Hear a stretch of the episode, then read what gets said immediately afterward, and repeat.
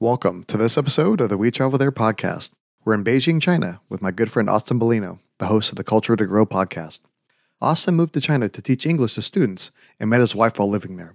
He loves how the city is full of historical events that blend with the modern architectural marvels. In this episode, Austin and I talk about visiting the Great Wall of China, exploring the Forbidden City, and ordering the noodle dance at his favorite restaurant. You hear about these three incredible attractions and so much more. If you know someone that wants to visit China, I'd love it if you shared this episode with them. The show notes will be available at wetravelthere.com forward slash Beijing. Now let's get started. The We Travel There podcast helps you travel like a local by interviewing guests from around the world to uncover the hidden gems of their city by finding out the best things to do, eat, drink, and see from a local's point of view. Don't you just hate waiting in line for security at the airport? Me too. Even the pre check lines are slammed most of the time today. That's why I use Clear to skip the lines and get to my flight quicker. For my listeners, I've actually worked out a special deal where you can try Clear for free for two months. This is a limited time offer, so go to wetravelthere.com forward slash clear to sign up today.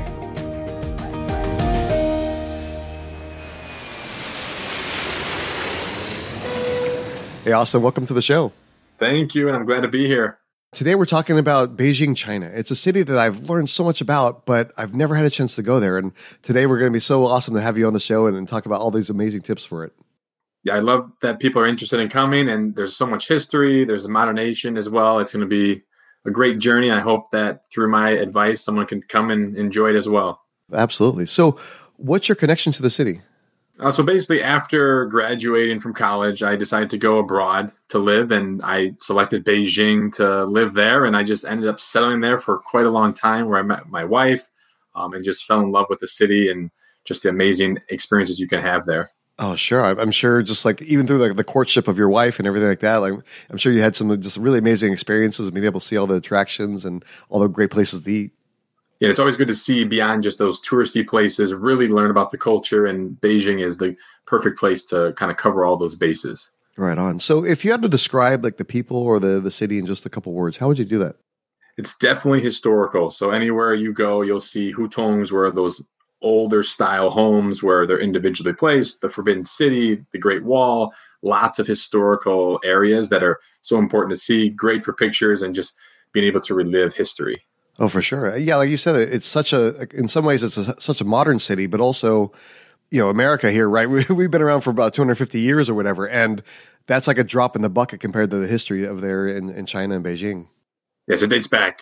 I mean, well before the U.S. history, and they always joke and say America is still a baby compared to China.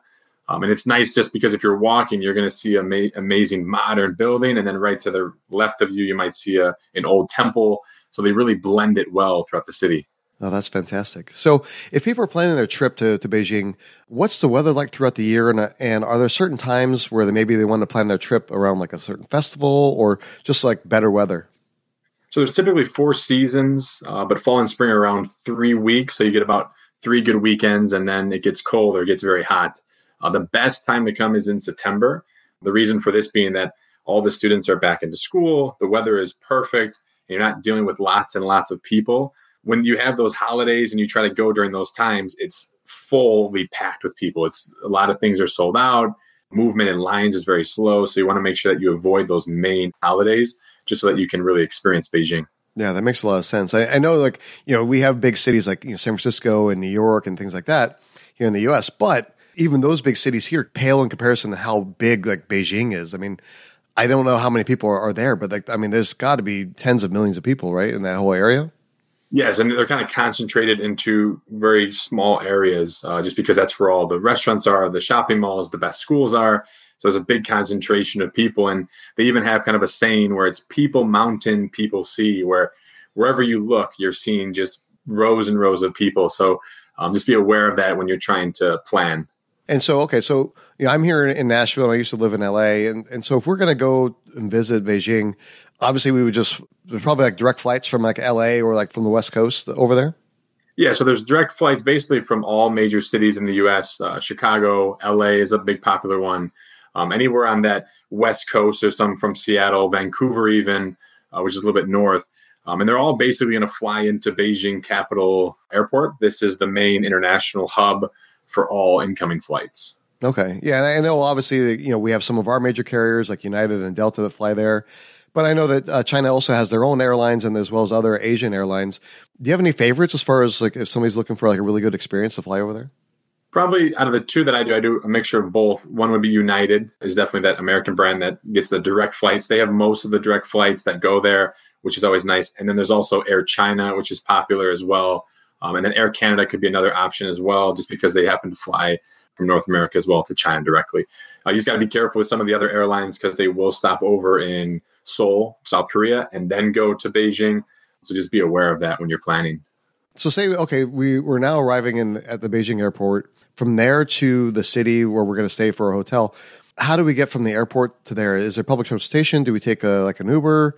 Do we rent a car? What's the best way to get around?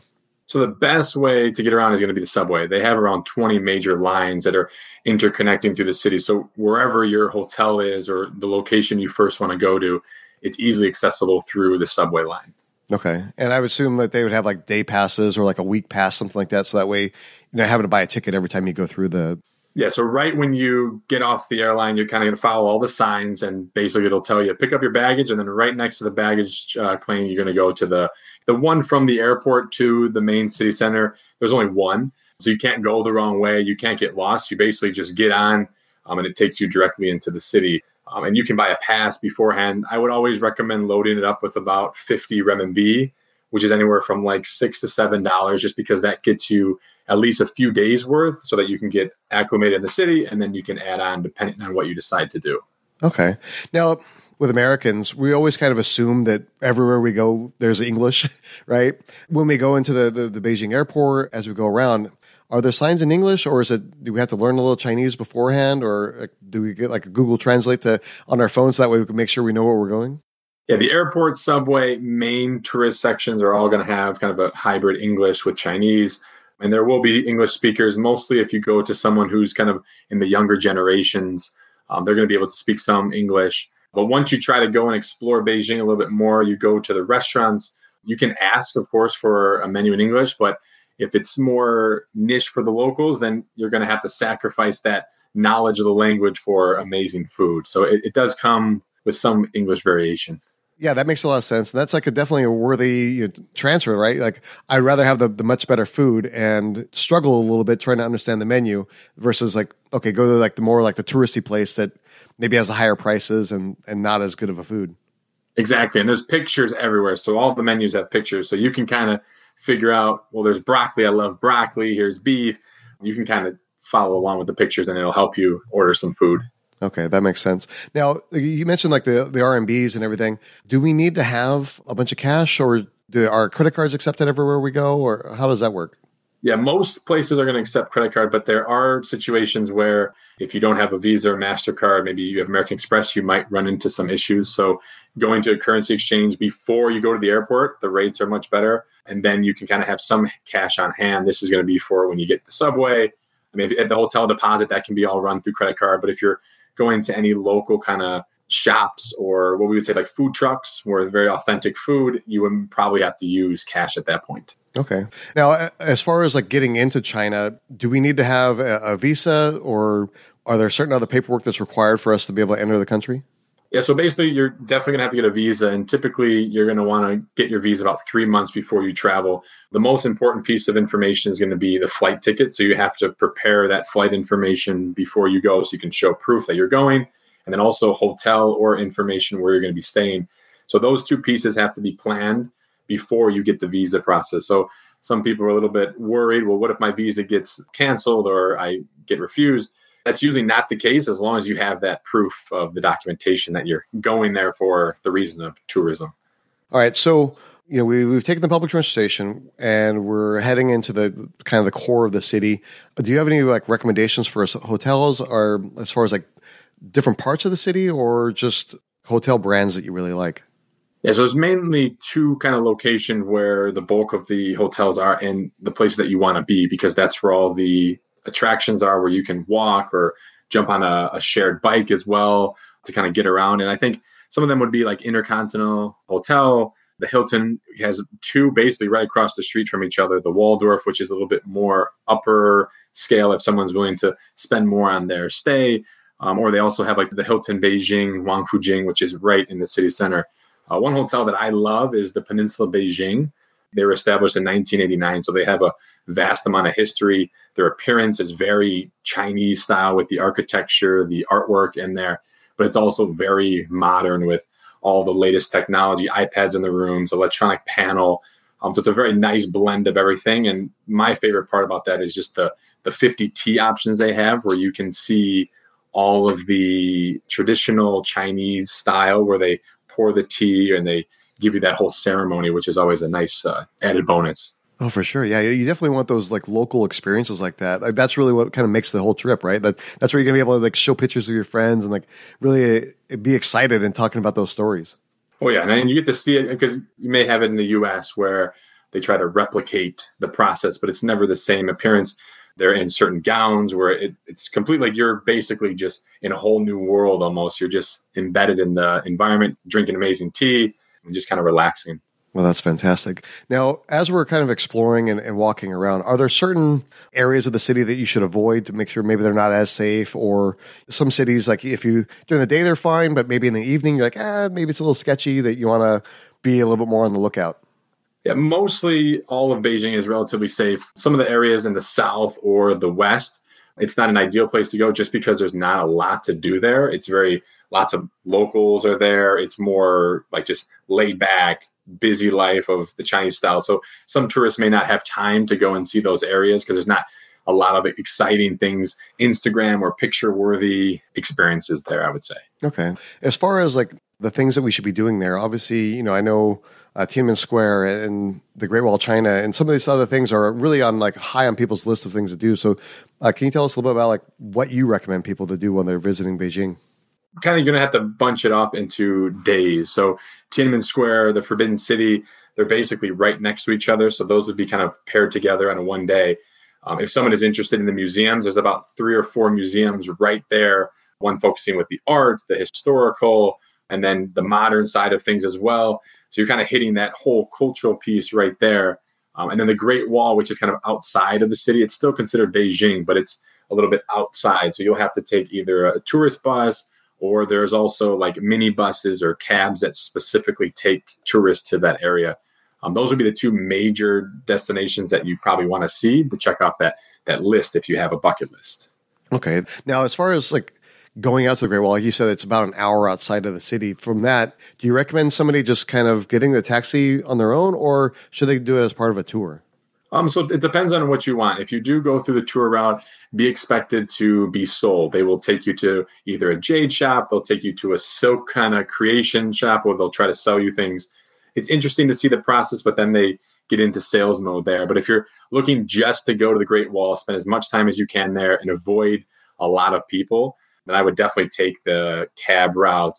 Um, work with your concierge because they can make sure they set up a time and and make sure that it's legit. It's they won't be able to overprice or rip you off if you go through that hotel. For sure, and, and I think uh, in some ways, like getting your own taxi is probably a better option, just in the sense of as long as you're comfortable with it. Just in a better sense of you're not going to be rushed. Like if you're on one of those tours, like they're, I mean, they're there and it's like, look, you have 30 minutes and be back here on the bus, be ready to go because we're, we're taking off. Versus if you have your own ride, you can say, hey, you know, I'm going to explore a little bit longer. I'm going to make sure that I have plenty of time to be able to see and soak in the entire experience instead of just being rushed. Yeah. And there's locations actually for the taxi drivers to kind of go and hang out. So they're happy because they, got their basically pay for the day. They're relaxing, and you get to enjoy with stress free, no one haggling you, and you can really experience the Great Wall. Right on. Okay, so uh, you kind of mentioned earlier about some of the different temples and, things like that. Uh, what are some of the, the temples that maybe people want to add to their experience of visiting Beijing? Yeah, so the, the two main ones would be Lama Temple, Summer Palace um, are two of the main ones. But there's an also a very small kind of off the track. You wouldn't see this in many travel guides to go, but it's it's right actually north of the Forbidden City. It's basically called Jingshan Park, and there's a little small temple there. Uh, but what makes it so amazing is that the kind of the older generations will come there, and some will be in groups working out. Uh, you can you could see a 90 year old doing pull ups on a, a bar. You can see older ladies dancing in groups of 100 plus, people playing the accordion. It's such a unique kind of situation because they've already taken care of their grandchild, they've cooked the food. Now it's their time, and it's so intriguing to watch them interact with each other. Oh, I love that. Some of us, we, we could barely do push ups or pull ups now, let alone being 90 years old. So that's really awesome. Yes, it's very intimidating at times. Now, as far as um, you know, I'm I'm frugal. You know, I like to be able to save a little bit of money whenever I'm traveling and everything. Are there any certain apps or websites or anything like that that we should look into that maybe we could, we could save a few dollars on our trip? Yeah, so the main apps that are used in the country would be Taobao, which they actually have an English version. And here you can actually purchase tickets any for events, uh, like a Beijing Opera. If you want to go see the show, you can get it through Taobao for much cheaper. Um, and there's also Dianping, which is kind of more focus on restaurants. It's well, in some places we'll give you discounts because you have that app, and they'll tell you take a picture, and then you take a picture, and, and they'll give you another discount or a free dish. Um, but those are the two applications that are definitely necessary, and they do have English variations. Oh, nice.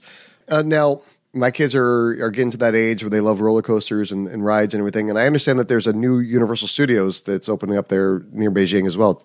Yeah, so they just recently opened, probably within about a year and a half ago, which is amazing. It's, I mean, Universal Studios is popular anywhere you go.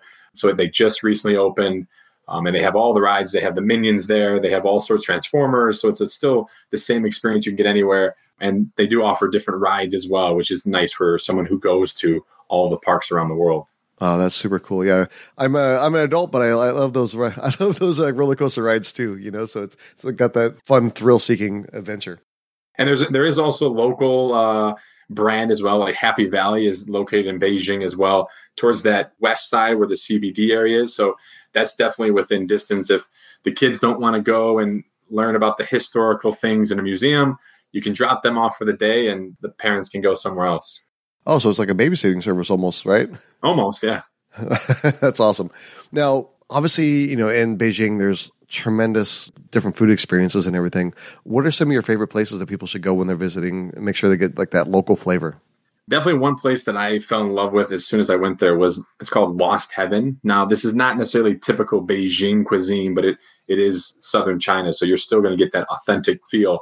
But it's actually located inside the the previous U.S. Embassy headquarters. So the buildings are very uniquely set up. Um, they have a jazz uh, kind of a jazz band in the basement, and just to be able to walk the grounds and kind of feel where U.S. members were long, long ago was it's quite a very unique experience, and the food is amazing.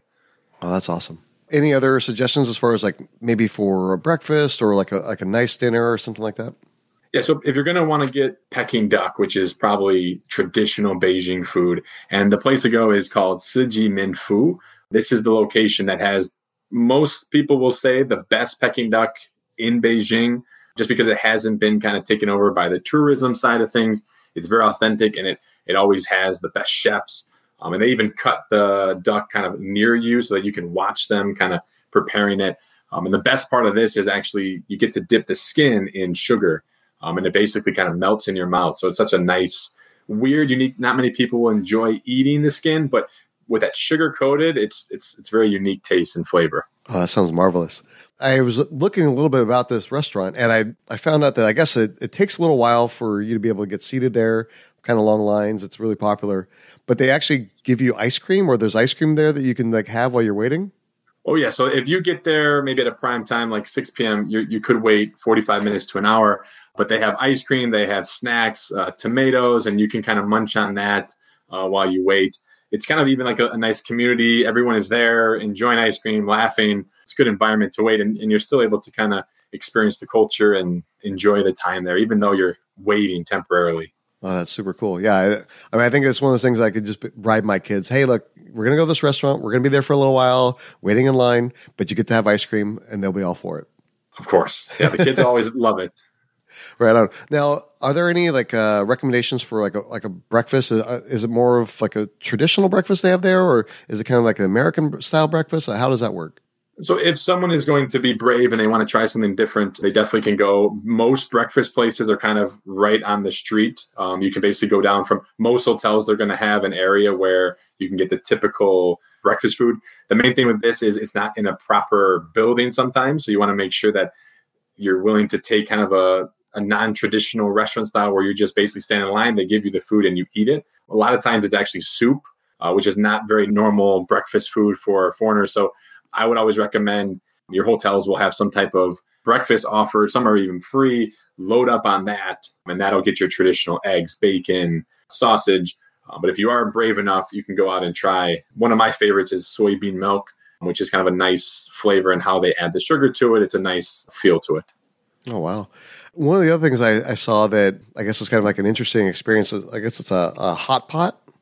Yeah, so the hot pot is very famous, um, and the best place to go is going to be Haidilao, um, just because they have the amenities, which to me, the first time I went there, are quite ridiculous. Inside there, they have a playground with a staff member there watching children. Women, while they're waiting for their food or getting into their seat, there's a nail salon there so they can get their nails done. Uh, men, there's shoe shining service. Um, they have everything that you can imagine chargers, hair nets, aprons, gloves, a full salad bar with snacks and fruit. And then the experience, of course, with the noodle dance. You must get the noodles, regardless if you like them or not. They'll basically dance with a long noodle in front of you. It'll fly over your head. It's, it's just such a unique experience. that sounds amazing. Like I, I love it. Just talking to people like you, just finding about these local experiences that you can't find anyplace else, or if you're just a normal tourist and went there, you may not ever know about that these experiences even existed. So, that for, so for thanks for sharing with that. Yeah, some of them are tucked away in nooks and crannies or in shopping malls where most tourists maybe won't even go just because they're not there to shop. They're there to explore the city. So it's definitely something to keep in mind.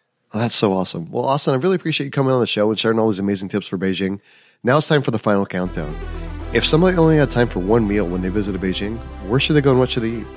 You have to go to what I just mentioned, Haidilao, get the hot pot, enjoy the whole experience. Make sure that you're there for at least one to two hours. You can just basically eat for hours there and just really enjoy yourself and enjoy the atmosphere. And of course, get the noodle dance. Of course.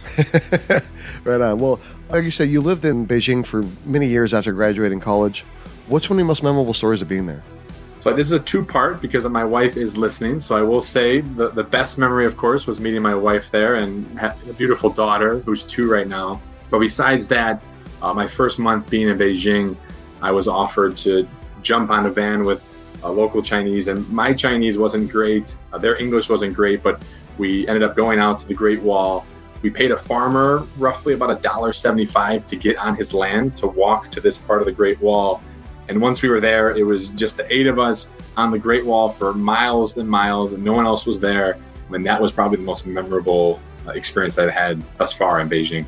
Oh, that's so amazing! Yeah, because like a lot of times you see pictures of it on Instagram or like on the, on the internet of these really remarkable features like the Great Wall, and it's like, oh my god, it's so awesome. But then when you go there and it's yourself actually being an experience, and it's just overly packed with all these tourists, and it's impossible to get a photo because there's all these people photobombing you and everything like that. So it's really cool that you got that experience where you're like it's just you and you can't see anybody for miles. Yeah, which is very unique, and especially with the Great Wall, the history that it has. It was just nice to be able to sit down at the top of one of the towers and just breathe it all in. Oh, that sounds incredible. Now, speaking of good times and happy memories, uh, where's the happiest happy hour in Beijing? So, for a traditional one during the weekdays, I would recommend Jing A Tap, which is you're going to get a, a Beijing local beers, the good environment, they have kind of a old style Chinese architecture. Uh, but then on the weekends, Beersmith is great. They have a wide selection of beers, and that usually lasts from about 11 to 7, which is quite a long time on a weekend. Oh, fantastic. Now, one of the things I always do whenever I travel is check out the local pizza. What's the best place for pepperoni pizza in Beijing? All right, I am hoping my family in Chicago is not listening to this right now. I would have to say Pi Squared. They have fresh ingredients, nice vast amount of pepperonis on the pizza. But what makes it a little bit different, it is Detroit style. So it is the square pieces, but in Beijing, it's the best you could find. Oh, that's fantastic! I love it. Like it's always like kind of cool to see like the Chicago people versus New York versus Detroit. They all kind of battling over to see who has the the best pizza. Oh yeah, so that's why hopefully they're not listening to this. now, obviously, you know a lot about China, and you kind of go back and forth between the U.S. and China, and then all the other countries you've been to. What's one of your best travel tips? So one thing that I definitely recommend, especially in the airport in Beijing, I'm located in Chicago, so it's the same goes for O'Hare Airport as well. Get to the airport early. I always say my vacation doesn't start until I'm through the security line. Um, so that's always one tip that I have for those locations. I mean, I, one of the things I love about traveling the way that we do is we have access to a lot of the, the airport lounges. So getting there early, you know, is fine because we can just go to the lounge and hang out, maybe get a, a drink, a little snacks, relax a little bit, and that way you, know, you can just be ready to go on, on your flight. Yeah, there's lots to do there. They have chargers. It, it just they're kind of appealing to more and more people to that are kind of hanging around there. Well, awesome. Well, Austin, I really appreciate you coming on the show. I, have learned so much about Beijing, and I can't wait to, to go visit myself and experience it with myself and, and my family. Can you tell the audience a little bit more about who you are and what you do?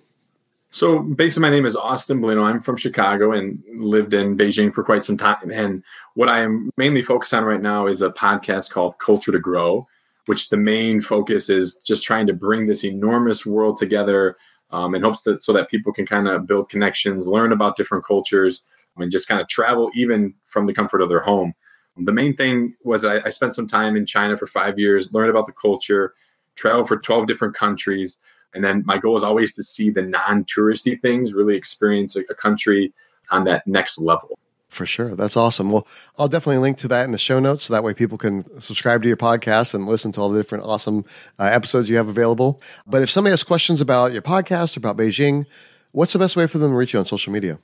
The best way is to find me on LinkedIn. If you have any questions about Beijing or about any of my projects, please reach out that way, and I'm more than happy to connect with you. Awesome. Well, we'll definitely include that in the show notes. And Austin, it's been a great talking to you, and we look forward to seeing you when we travel there.